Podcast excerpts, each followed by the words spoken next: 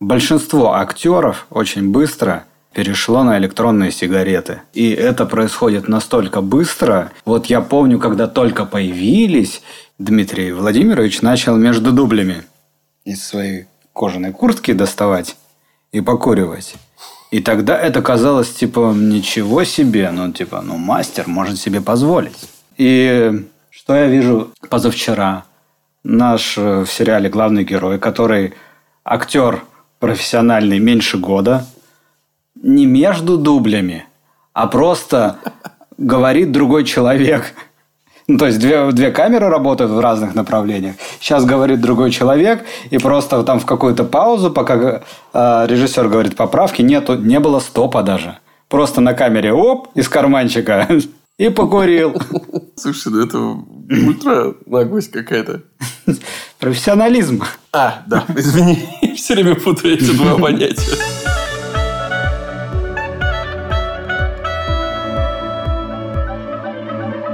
Привет и добро пожаловать в авторскую комнату. Это подкаст от сценаристов для сценаристов, а так любимыми всеми нами сценарном мастерстве. Меня зовут Александр Белов. Меня Александр Вялых. И это первый подкаст, который я записываю лежа в собственной кровати. Это офигенно.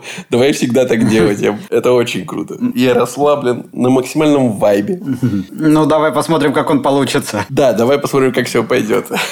Возможно, это не в пользу подкаста сыграет. Ну, просто длинные выходные, длинные праздники, которые у меня еще всегда совмещены с днем рождения моей жены, поэтому мне не хочется никуда выходить. Да в конце концов, они на всех на нас влияют, что лучше бы полежать и ничего не делать. Ты видел комментарий Марии Захаровой под э, новостью про полицейских. Я знаю, что что-то она написала и что-то происходит, но что конкретно я не знаю. Просто важно знать, что, возможно, лучше отдыхать в эти длинные праздники, чем что-то делать. Да, но я работал. Поэтому... Я работал вчера и сегодня. Никаких не праздников. Не щадишь себя? Я посмотрел душу, наконец-то. Очень круто. Я сегодня узнал, что, оказывается, душа собрала больше, чем э, любые другие мультики Pixar. Что для меня удивительно. Ну, то есть, это, на мой взгляд, не самый их сильный мультик. Но надо учитывать один момент. «Душа» собрала максимальную кассу в рублях в 2021 году. Я тоже, когда первый раз увидел эту новость, я такой, вау, в смысле больше всех. А что, все предыдущие не подбирались к миллиарду? И я полез, э, есть же прекрасная, благодаря Фонду кино и Министерству культуры в том числе, приложение ЕАИС, да, которое угу. систематизирует все продажи билетов в кинотеатрах. И в нем можно посмотреть все э, коммерческие успехи фильмов. И действительно, ни один фильм Pixar не перевалил за миллиард до этого. Максимально близка к цифре в миллиард оказалась «Головоломка» в 2015 году. Но если 900 там, с лишним миллионов рублей переводить в доллары в 2015 году – и миллиард с небольшим, который сейчас переводить в доллар в 2021, то головоломка заработала больше. Mm. В долларах в России. В долларах. Так что головоломка в России, получается, для компании, которая произвела, в этом плане более успешный фильм, чем э, «Душа». Но это тоже это не отражает э, количество людей, которые на нее сходили. Просто был курс другой. Слушай, ну и здесь мы должны учитывать, что все равно каким-то образом эффект пандемии сказывается на зрителях. Возможно, что не будь всего этого, зрителей было бы больше в кинотеатрах. С другой стороны, мы заходим на территорию возможностей. Возможно, что зрителей было бы больше в кинотеатрах, но при этом фильмов было бы больше в прокате, какие-то выходили бы другие громкие премьеры. Это сказалось бы на кассе в отрицательную сторону. Да. Такое. А я увидел такую еще статистику, что фильмы стали дольше прокатываться и больше зарабатывать. То есть у них меньше падения. Это как раз связано с тем, что меньше просто выходит э, каких-то громких блокбастеров, э, меньше премьер, соответственно, э, душа держится достаточно долго в прокате и достаточно долго собирает. И не только. Мне кажется, вот я даже за огнем следил, и казалось, что они собрали немного. Но они просто вот там с Нового года висели и продолжали каждые выходные по чуть-чуть набирать, несмотря ни на что. И мне кажется, сейчас уже достаточно близко подобрались к миллиарду. Было, по-моему, 920 миллионов в, э, в, на прошлой даже еще неделе. Есть вот этот какой-то коэффициент. Э, количество, общая касса, она равна там два с чем-нибудь, от двух до трех обычно сборов э, первого уикенда. То есть вот фильм пробивает сколько-то за первый уикенд, и потом умножить на три, условно говоря, сильно примерно. Вот это его касса. А сейчас это отмечают увеличение этого коэффициента. Ну, не на всех фильмах так, потому что в случае с огнем, наверное, здесь есть какое-то исключение из правила. Первый уикенд проката огня, он собрал 72 миллиона рублей. Пахло провалом, потому что бюджет у фильма был довольно большой, по-моему, около там, 400-500 миллионов рублей. Но по итогу, да, видимо, случился какой-то классный, хороший, пресловутый сарафан – люди пошли, в том числе благодаря долгому прокату. Но заметьте при этом, раньше всегда же было это окно, окно между премьерой и цифровой версией, цифровой дистрибуцией, оно было довольно большим, до нескольких месяцев. Но вот вчера уже э, огонь можно прекрасно посмотреть на прошлой неделе «Серебряные коньки», которые тоже перед Новым годом вышли. То есть, фильмы откатались месяц, и вот, пожалуйста, забирай, смотри, если ты не пошел в кинотеатр, смотри их дома. Да, да. Я после души же есть, э, после титров, насколько я знаю, еще какой-то коротенький э, скетч, ролик. Но он идет после всех титров, а титры идут минут 20. Это очень большой проект. Вот, у меня был... Я знал, что что-то будет, но решил для себя, что ну, скоро же уже выйдет на площадке, я просто перемотаю в конец и посмотрю. Да, меня всегда не напрягало, количество. что фильм идет там 2-3 недели. Если ты не успел, был занят, то все. А потом угу. он закончился, а потом жди э, три месяца, пока он появится на платформе где-нибудь. То есть там же не было еще так да. стык, что а, вот он пропал в кинотеатрах через три недели и сразу пошел где-то э, на платформах. Нет, он еще где-то докатывается по чуть-чуть, очень редко, а потом через долгое время показ... ну, а, оказывается на площадке. Сейчас, конечно... Да, сейчас у тебя есть запас времени есть, чтобы сходить на него в кинотеатр, если ты все-таки хочешь попасть в кинотеатр но при этом ты и не вынужден очень долго ждать, если ты не любишь кинотеатры, или, но ты при этом не существуешь в пространстве, когда все обсуждают какой-то супер успешный фильм, и ты такой, блин, ну я его через еще полгода только посмотрю.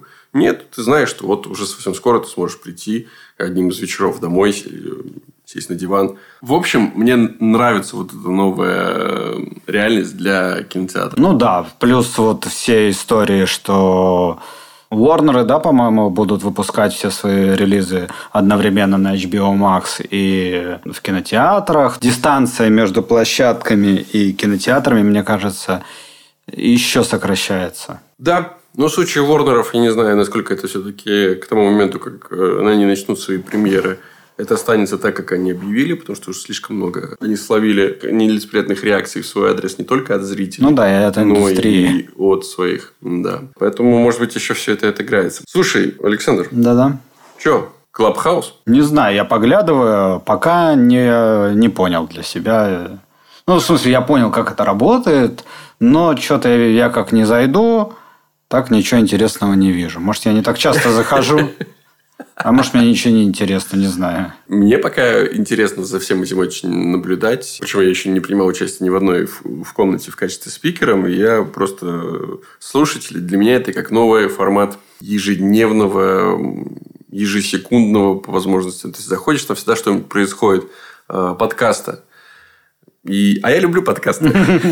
Так что, в принципе, я в этом своей стихии. Хотя я понимаю, что даже за ту неделю, которая там есть, может, даже меньше, я вижу, что какие-то вещи уже начинают повторяться, темы. Ну, потому что подкаст – это все равно какой-то забег на даже час-два дистанцию, она все равно ограничена на короткое. Но ты, мы с тобой периодически сталкиваемся, нам интересно, а о чем мы еще не говорили, что бы нам такого хотелось обсудить. Для людей, когда ну, любой может создать комнату, и все хотят поговорить на какие-то мега популярные общие темы, риск повторяться, начать повторяться, но он очень велик. Понятно, что сейчас вот там на короткой дистанции еще трудно предполагать, когда это все из э, реально классных, интересных обсуждений может скатиться до какого-нибудь примитивизма. Но сейчас, да, классно, можно зайти в какую-нибудь э, комнату, где обсуждают вопросы любимого нами кино и сериалов, и туда придет кто-нибудь из э, наших коллег или из людей, даже с которым ты не знаком. Ну, с Роднянским, понятно, там э, были очень классные эфиры, я сам послушал.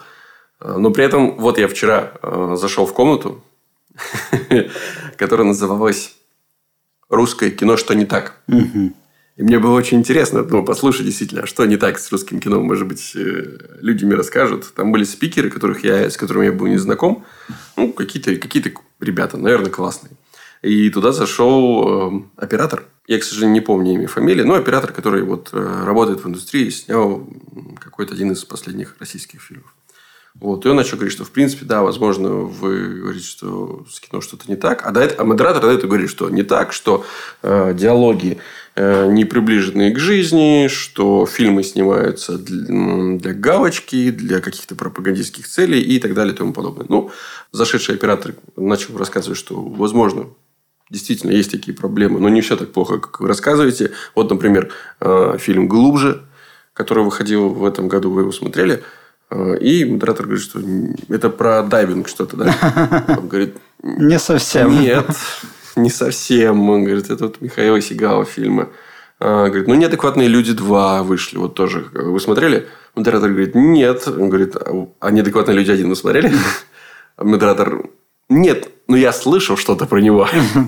Я думаю, чувак, если ты начинаешь обсуждать проблемы русского кино, и ты что-то слышал про неадекватных людей, которые вышли 10 лет назад, может, это не с российским кино что-то не так. Так что, да, этот Клабхаус – это прикольная штука, даже если вы просто хотите не только порадоваться чему-то, но и от чего-то пригореть. Это тоже прекрасная площадка для этого. Да, мне не знаю, мне неудобно, что э, нету записи, поэтому я все пропускаю, я ни на что не успеваю. Я как захожу, все уже закончилось или еще не началось. В общем, я никак не совпадаю с э, ритмом остальных людей. Меня в этом плане порадовал Твиттер. Вдруг оказалось, Твиттер, которым я так и не научился толком пользоваться, только читать, Твиттер вдруг оказался очень удобным приложением к Клабхаусу. Потому что все то, что ты пропускаешь накануне вечером, утром ты в Твиттере можешь почитать, потому что люди там это обсуждают. Ну, если действительно произошло что-то интересное и значимое. Ну, ты вот слушал Род... а... Роднянского? Да, с большим удовольствием. Mm. Это было очень интересно. Мне интересно, сначала был э, приход Александра э, в какую-то тему тоже про сериальную индустрию и про кинематограф. И там был, я, к сожалению, не помню, там был представитель одного из э, стримингов в России. Мне кажется, Может Ока. быть, это Ока, да.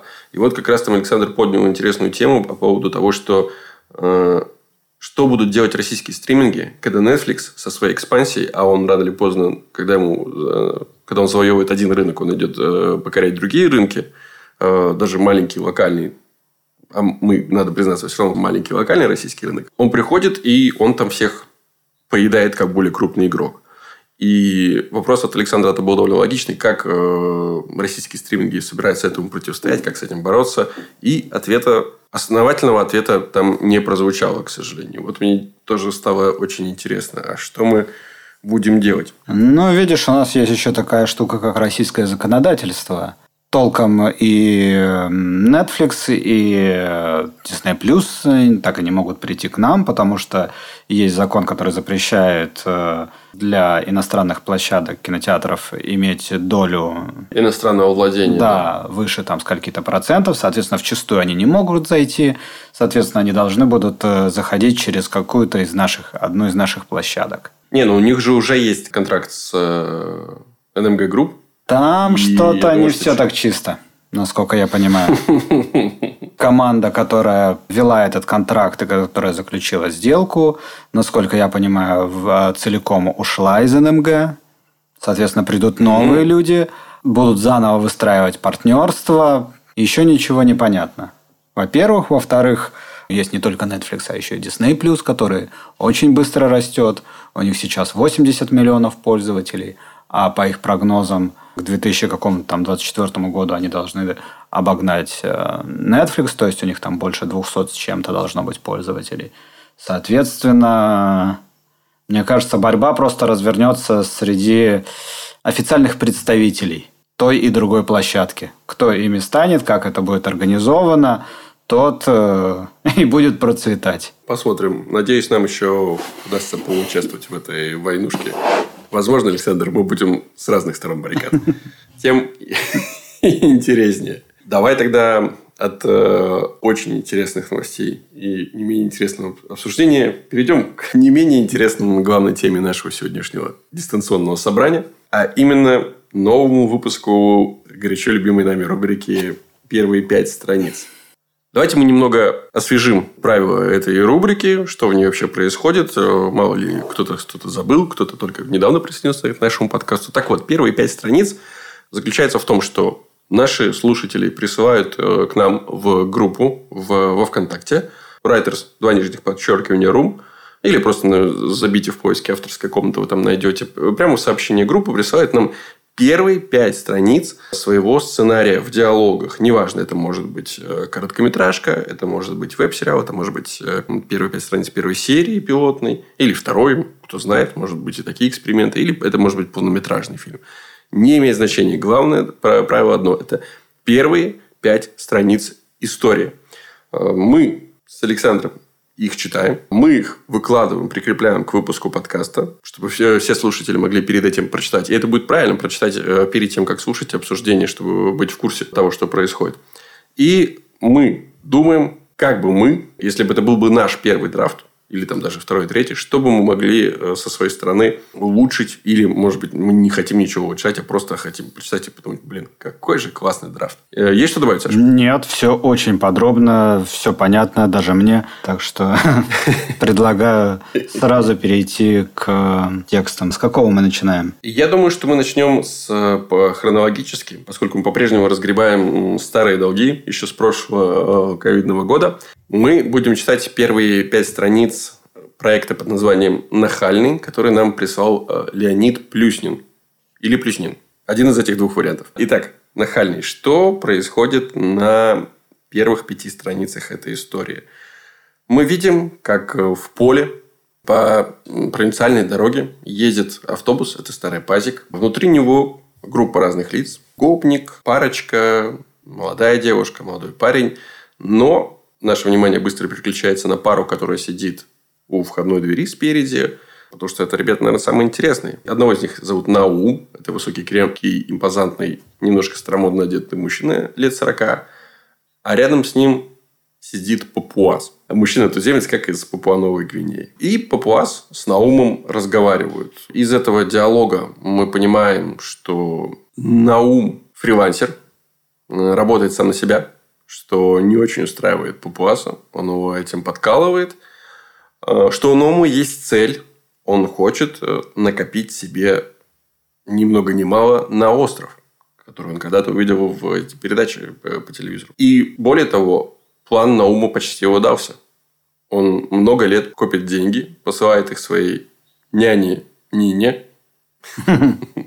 И она, собственно, должна эти деньги откладывать. Науму остается совсем немного последняя операция. Из слов Папуаса мы понимаем, что Наум на самом деле зарабатывает эти деньги мошенничеством. И на последней странице мы видим, как Наум собирается, собственно, продемонстрировать этот мастер-класс. Он незаметно для окружающих надевает обручальное кольцо на палец и начинает представление, обращаясь к мужчине, к парню лет 30, сразу называя его по имени. И в этот момент мы понимаем, что никто, кроме Наума, не видит э, Папуаса. И на этом пять страниц заканчиваются. Что скажете, Александр?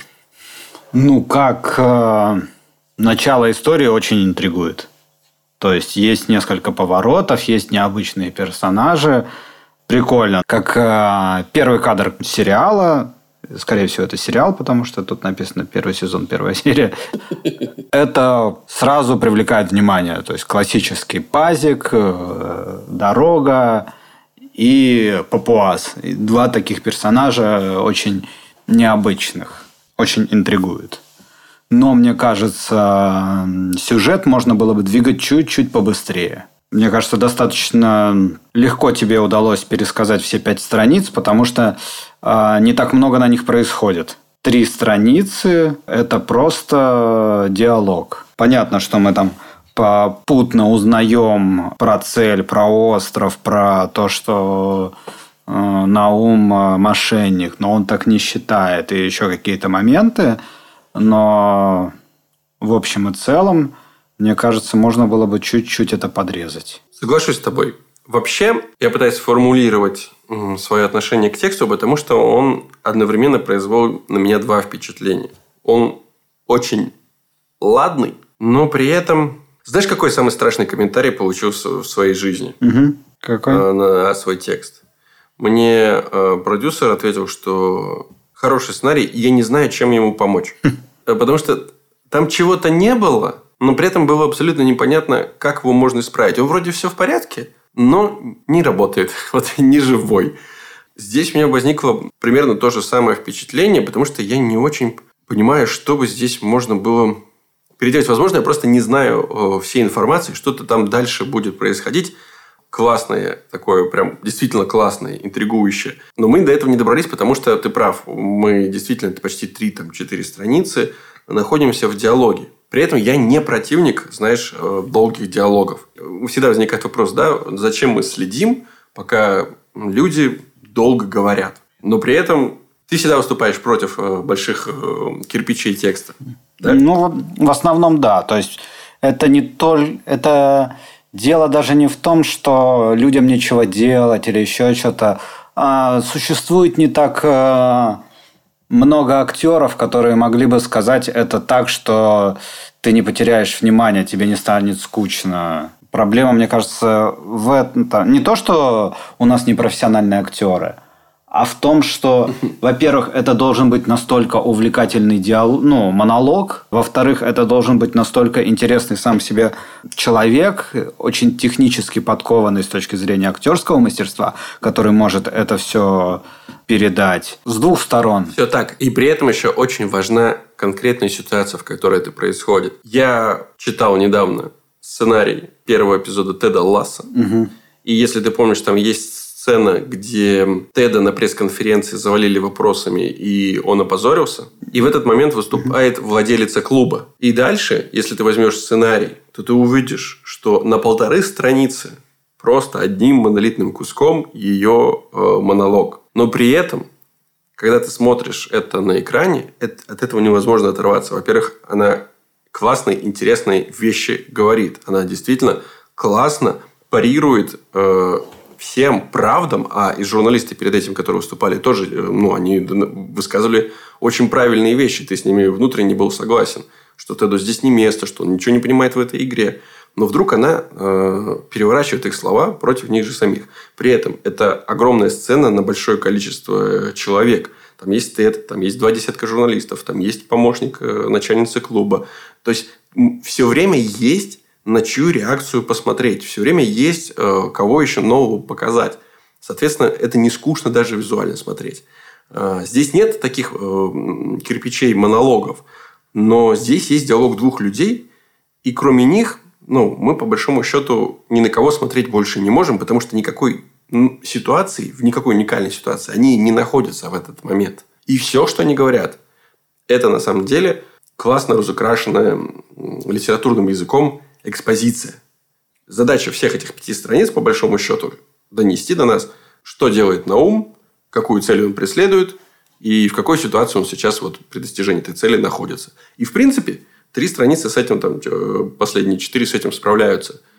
Но есть ощущение, что это непозволительная роскошь. Четыре страницы тратить на три бита информации. Я соглашусь, просто да, тут чуть-чуть э, знаешь, мне кажется, часто возникает от того, что ты придумал э, настолько интересных персонажей, и настолько у тебя там в голове развернулась эта история, что ты пытаешься э, ее сразу всю рассказать и показать, что у них вот э, такие странные отношения, что есть такой папуас, который э, учит слова и говорит про интернет, то есть немножко э, реверсивные такие отношения, то есть ну как бы ты думал бы, что папуас немножко не разбирается, а Наум более современный, но очень много таких э, и рассказали, что значит фрилансер, и еще там про остров, и не просто так, а через няню, и про няню еще рассказали, и про то, как конкретно он копит на остров.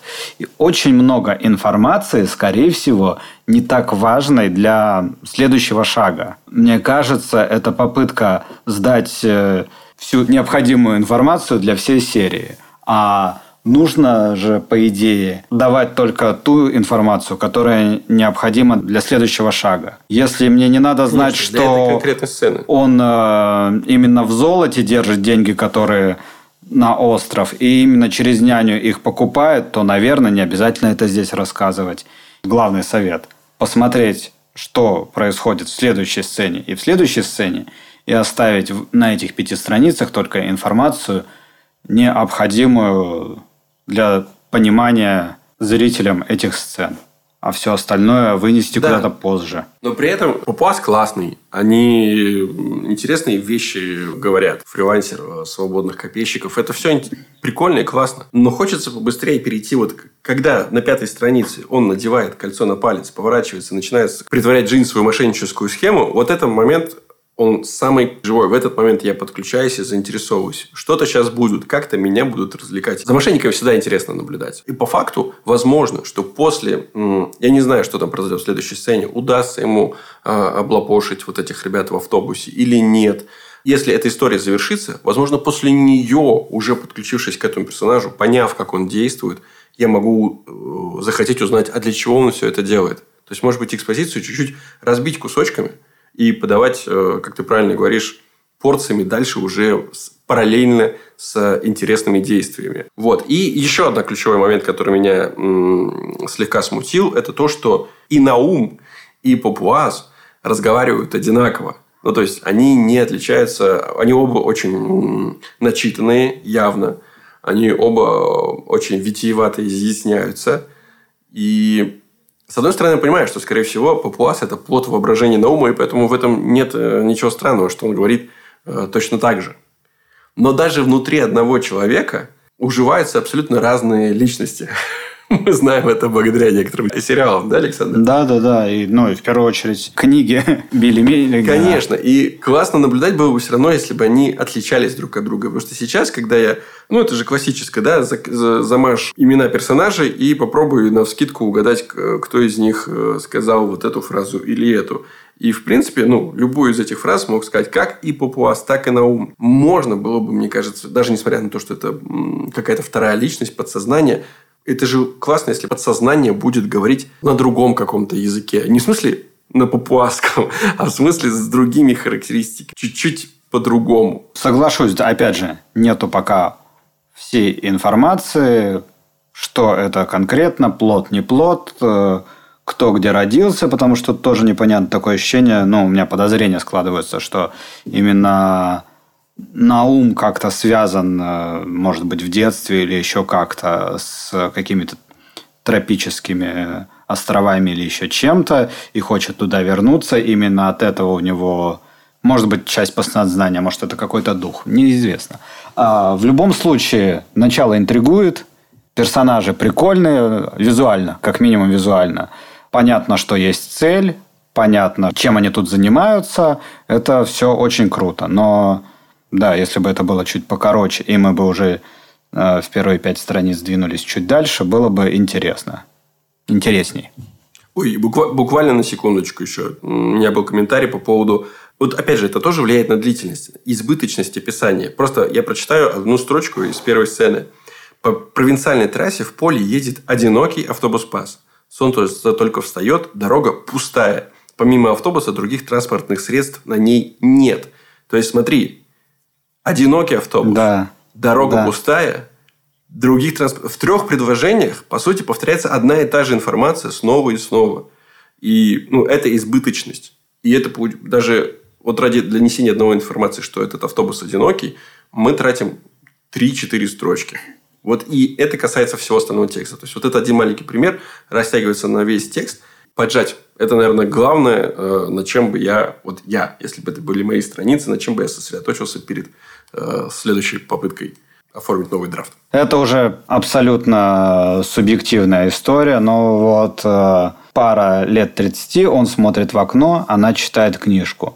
Она читает книжку в автобусе, который трясет так, что, значит, гопник, там, подпрыгнув на яме, бьется головой о потолок. Эти два процесса параллельно Слушай, ну... очень, ну, как бы, либо одно, либо другое. Ну, я просто, ну... Но если мы в такие детали уходим... Ездил в таких автобусах, там не почитаешь. Ну, ты видел пазики? Ну, обычные. Если мы в такие детали уходим, то я не очень представляю, что же это за яма такая, от подпрыгивания на которой человек в пазике может удариться головой в потолок. Там высокие потолки. На такой яме просто... Я даже не знаю, как это снять, понимаешь? Там бы ось оторвала, мне кажется, заднюю у автобуса. Ну, сложно, не знаю. Возможно, какой-то особ, особый пазик да. с сужением к Я в детстве ездил, ездил на дачу. Бился головой потолок. Нет, я держался за поручень, но один раз... Ну, то есть, за переднее сиденье. Вот. Но я один раз достал ногами до потолка. То есть, он подкинулся, я держался руками, и у меня ноги поднялись вверх. А в твоем случае это, в принципе, ну, сложнее, чем большинству людей да. на планете. Хорошо. Леонид Плюснин или Плюснин, спасибо вам за эти страницы. Действительно классно. Вот поплотнее чуть-чуть, и будет совсем классно. Второй сценарий. Вторые первые пять страниц, которые мы сейчас будем читать, их нам прислал Евгений Володин. Проект называется «Ускоренный курс». И что происходит на этих первых пяти страницах? Теплым летним вечером мы находимся в скудно освещенной подворотне, по которой идет пухлый подросток, уткнувшийся в экран своего смартфона. Он на ходу играет в какую-то драчку. Но по стене скользает тень, мы чувствуем напряжение сгущающееся. Подросток пугается и видит силуэт человека. Он включил фонарик на смартфоне, и, собственно, благодаря этому видит силуэт человека. Он угрожает ему, говорит, что если вы что-то задумали, то смотрите, у меня папа в ФСБ работает. Но видит, что это просто мусорный пакет, лежащий на мусорном баке. Но сразу за этим подросток поворачивается и видит перед собой дворника. Сначала он пугается его, просит так себя не вести, чтобы не пугать людей, но не обращает внимания, что глаза у этого дворника пустые и белые. Подросток хочет пойти дальше, но спотыкается, обо что-то падает и видит, что из, собственно, черного пакета торчат человеческие ноги. Он в ужасе отползает к стене, достает телефон, пытается набрать э, экстренную службу, но видит в отражении телефона лицо дворника, который прямо у него над головой. Дворник нависает вот с вертикальной стены над ним. У него огромные клыки, он шипит, и в тот момент, когда кажется, что дворник вот-вот скробастает подростка, появляется третий персонаж, которого зовут... Третий. Третий. Да, это крепкий мужчина в длинном черном плаще. Он отодвигает подростка в сторону. Мы видим, что у него под плащом на запястье доспехи. Он говорит, что парень, не волнуйся, мы просто снимаем кино. И завязывается схватка между жутким существом, в которого превратился дворник, и, собственно, третьим. В процессе третий втыкает в него колья, э, существо шипит, дымится. В какой-то момент дворник сбивает третьего, и кажется, что вот-вот э, герой наш погибнет, но дворника э, опутывает электрическая сеть, и сверху на металлическом тросе спускается Кира в обтягивающем черном костюме и вырубает дворник. Подросток снимает все это на телефон. Как будет называться фильм? Но Кира и третий отбирают у него телефон, ломают его, грузят дворников подъехавший фургон. И третий сообщает Кире, что все очень серьезно. Это уже восьмой новообращенный в этом месяце. И они принимают решение будить спящих, что бы это ни значило. После этого мы отправляемся в офис, где спит Жора, типичный офисный клерк, которого третирует его начальник, который пытается разобраться с ипотекой, и, собственно, на этом как раз унижение от начальника заканчиваются первые пять страниц. Бодро, бодро, экшен. И не знаю, как там это может быть реализовано, но в голове у меня вот это именно дворник был страшный. И типа части тела из мусорки и подворотня, вот этот кусок мне прям понравился. Мне кажется, вот сейчас э, будет волна всех этих вампирских историй, даже пока не знаю, что вышло уже, что нет, вампиры средней полосы, пищеблок, еще что-то, то есть какая-то новая популярность вампиров пойдет. Это все прикольно. Но вот что, по крайней мере, пытаются сделать э, коллеги, насколько я понимаю, это русифицировать эти истории понять, какие, кто такой, как выглядит русский вампир, как он говорит.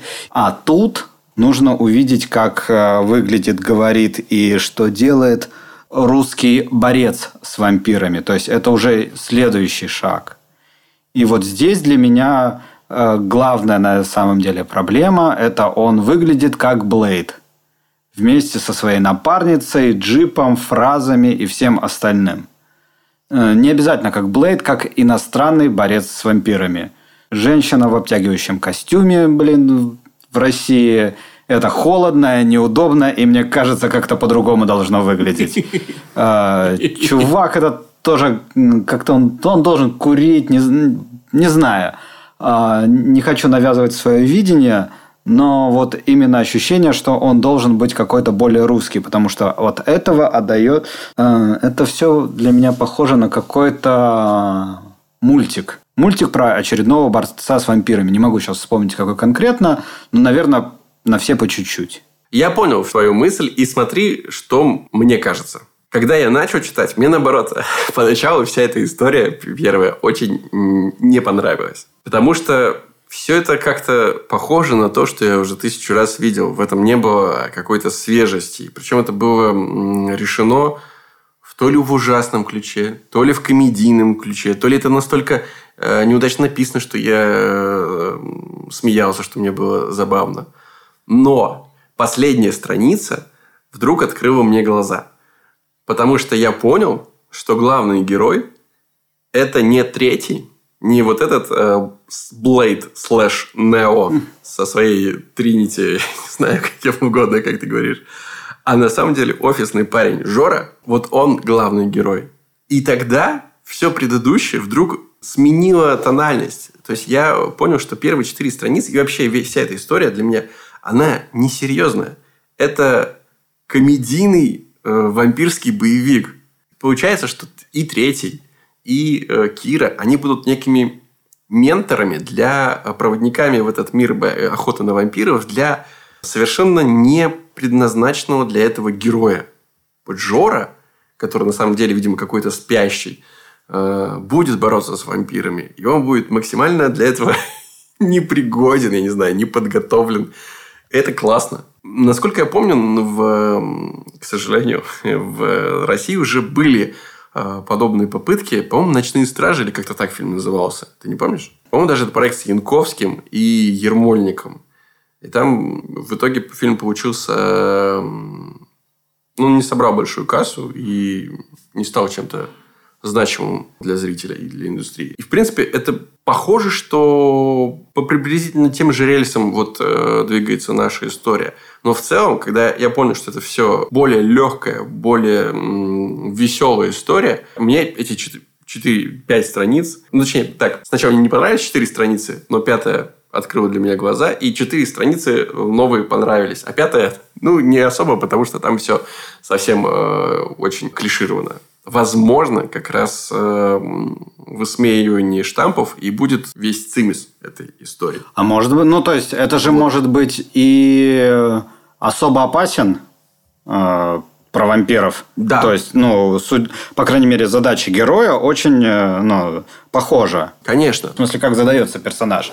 Это неудачник из офиса, возможно, у него есть с семьей какие-то проблемы, его никто не уважает, но когда он станет э, борцом с вампирами, он всем покажет. И это такая штука, которая на очень таких каких-то сильных внутренних э, чувствах всегда держится, потому что каждый, мне кажется, человек ну, в глубине души мечтает, что он создан для чего-то большего, что э, этот мир вокруг это просто какое-то начало, и вот скоро начнется нечто такое крутое, для чего он на самом деле создан. Я думаю, эти мысли постоянно Стивена Спилберга посещают каждый день. Но при этом, при всем, мне кажется, тогда либо нужно качать э, первую, первую часть еще более комедийную, либо в серии, ну, то есть, э, особо опасен, это же не комедия, Это, ну, при том, что там Нет. есть абсолютно невероятная история с этими пулями, которые загибаются.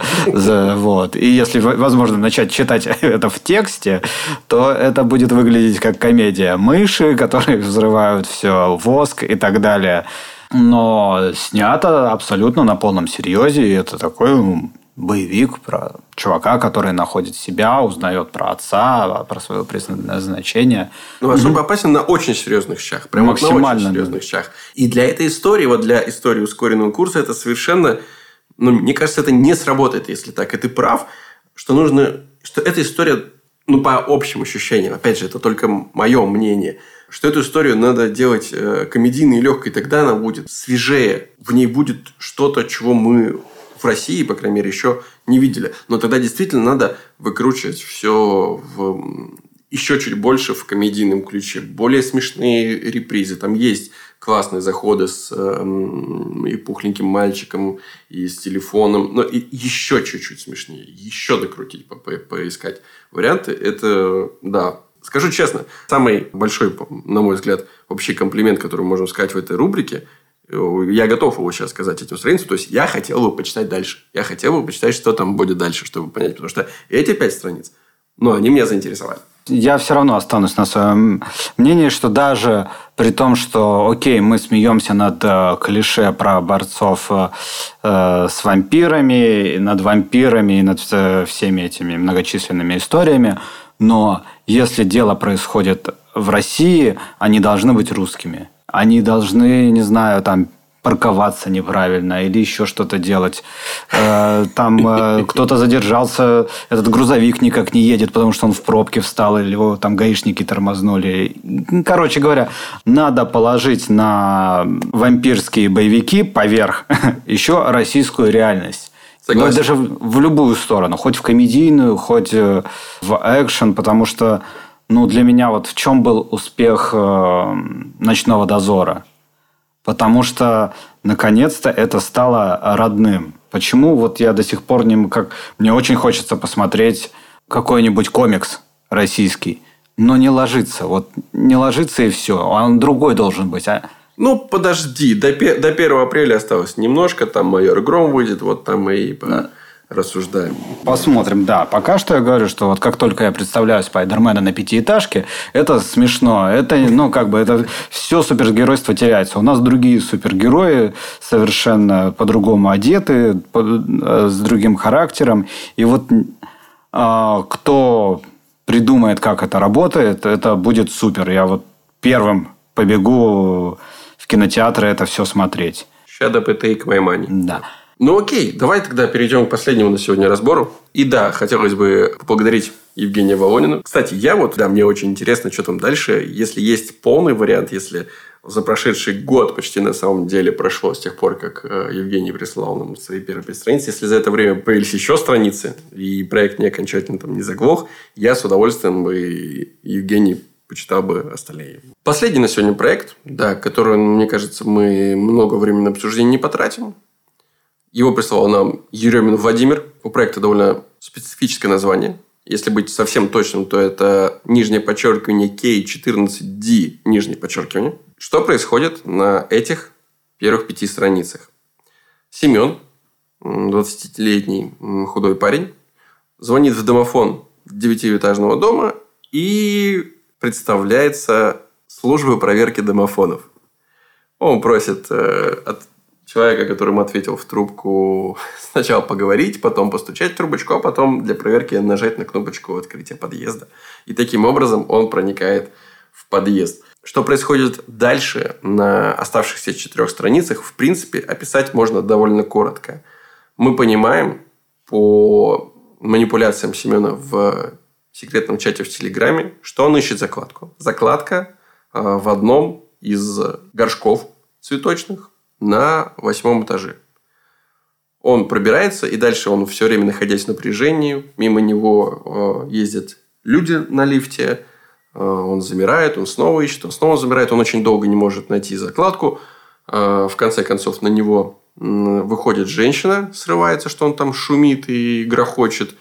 Это та самая женщина, оказывается, которой он позвонил. Она узнает его голос, она угрожает ему ментами, он убегает – понимает, что он все это время искал, похоже, что не в том месте, возвращается, находит то, что искал, какую-то закладку в черном пакете, э, и счастливый убегает. На этом пять страниц э, заканчиваются. И я скажу честно, первая страница – это тот момент, когда я реально очень сильно засмеялся. Вот на, из всех 15 сегодняшних страниц, которые мы обсуждаем, вот эта сцена, она прекрасна. То, как Семен находчиво, элегантно. Все это каким-то абсолютно живым человеческим языком происходит. И он, ты поражаешься вот этой наглости, веселой наглости, как он проникает в подъезд. Это просто идеальная страница.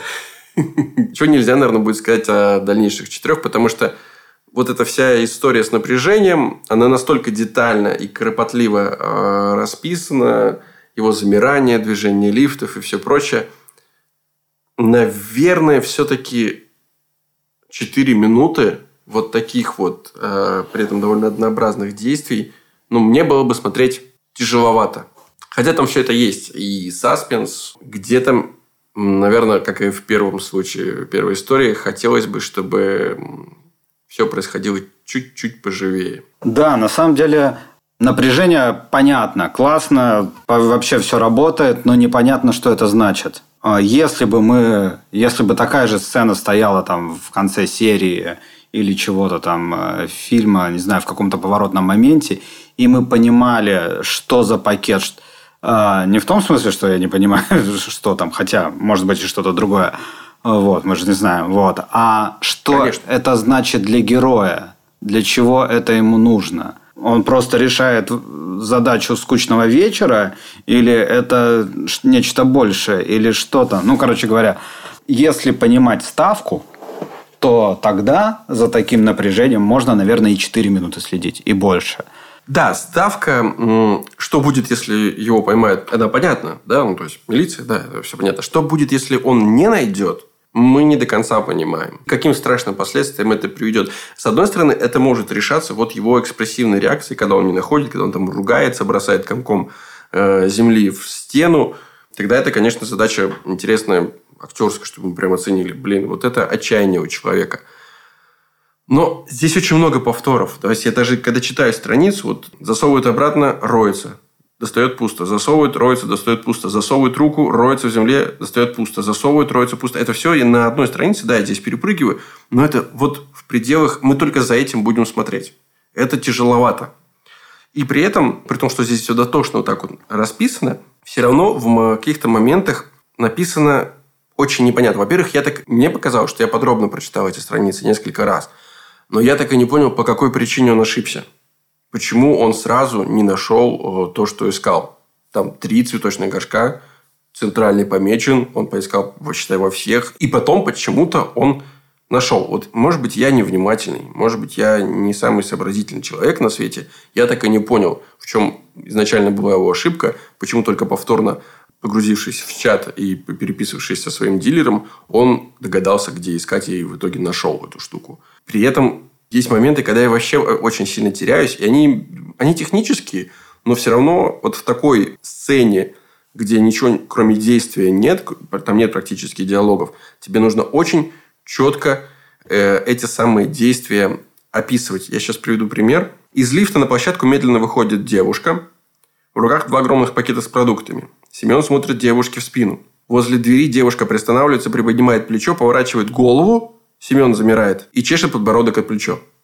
Вот в этот момент, если ты читаешь это абзацы по правилам русского языка, тебе кажется, что кто чешет подбородок о плечо? Семен. Да, я прочитал трижды, прежде чем понял, что чешет подбородок о плечо девушка. То есть, она как бы повернулась, но не увидела Семена, а почесала подбородок.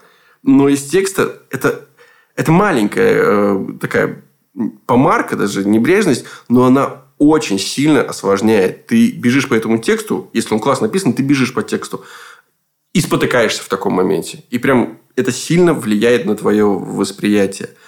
Описывать действия, и в первом, на самом деле, вот э, в нахальном тоже это был момент. Описывать действия классно, чтобы все это было все равно понятно, это, это важно.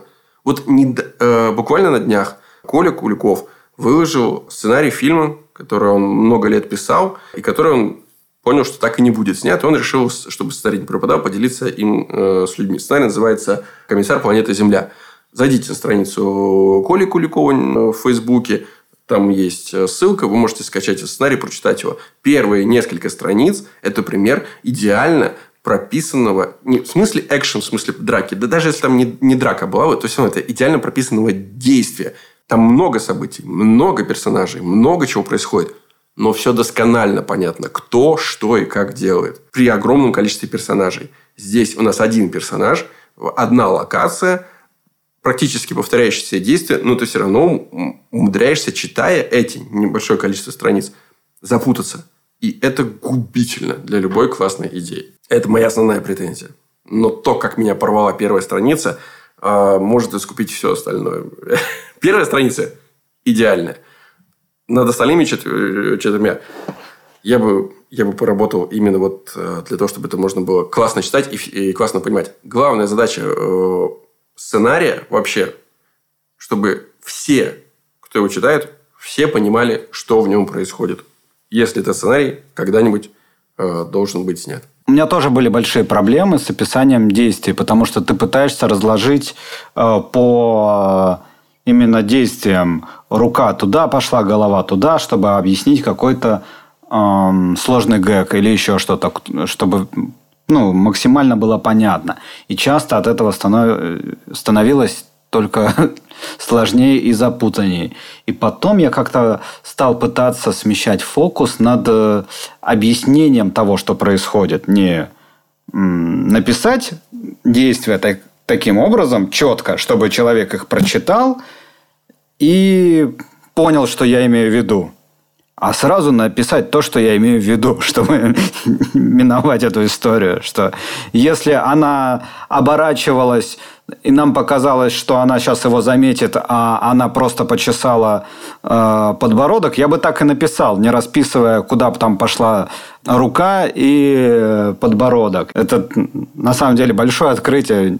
Можно сразу писать, что должен понять читатель а не, да. а не писать действия и надеяться, что он их э, поймет. Слушай, ты абсолютно прав. И подытоживая, я еще раз, снова уже в который раз, хочу сказать э, Владимиру Юрьевну большое спасибо за первую сцену, первую страницу. Вот это то, на что я надеюсь, когда я открываю новый, любой, не, неважно, наш, российский или э, голливудский э, сценарий. Я испытал очень классную эмоцию. Спасибо за это большое. Вот, слушай, с Александром, ну это были классные три сценария. Ну, в каждом действительно что-то было, они разные были по жанру, что круто, а, потому что у нас э, часто бывает. Ну, в прошлый раз у нас все попало в один жанр, и как-то э, не такой спектр эмоций, что ли, испытываешь. А тут угу. у нас и экшен был, и вот наркотическая драма, или что это такое за все интересно было смотреть до конца, на самом деле. Большое спасибо всем, кто прислал нам свои страницы.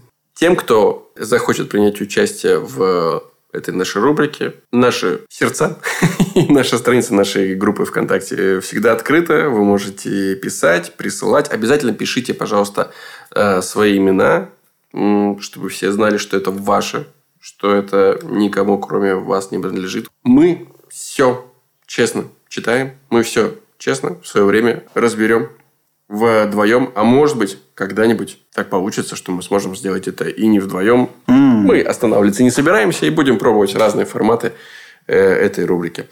Я осознал сейчас, что твое горизонтальное положение никак не сказывается на качестве и на твоем профессионализме. Все, спасибо, был безумно рад тебя слышать. До встречи в Клабхаусе. А всем остальным, ребята, до встречи через неделю э, с новым выпуском авторской комнаты. Этот выпуск не забудьте лайкнуть, не забудьте поставить ему оценки звездочки. Не забудьте, пожалуйста, его откомментировать. Да, кстати, пишите комментарии. Прикольно, когда что-то пишут, какой-то отзыв, э, может, какие-то вопросы, еще что-то. Нам, кстати, надо как-нибудь сделать выпуск по вопросам. Давно мы не отвечали. Это правда. Да, если захотите вдруг э, поделиться с миром, самим фактом существования авторской комнаты или каким-то отдельным из ее выпусков, ребята, не останавливайте себя. Не сдерживайте себя. Вы классные. Спасибо за то, что слушаете. Саш, спасибо тебе за то, что был со мной этот э, час небольшим. И до следующей недели. Пока. Всем пока.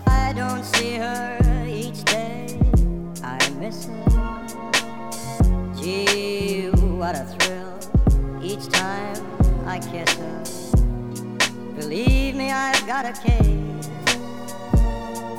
on Nancy with a laughing face. I don't see her each day. I miss her. Gee, what a thrill each time I kiss her. Believe me, I've got a case.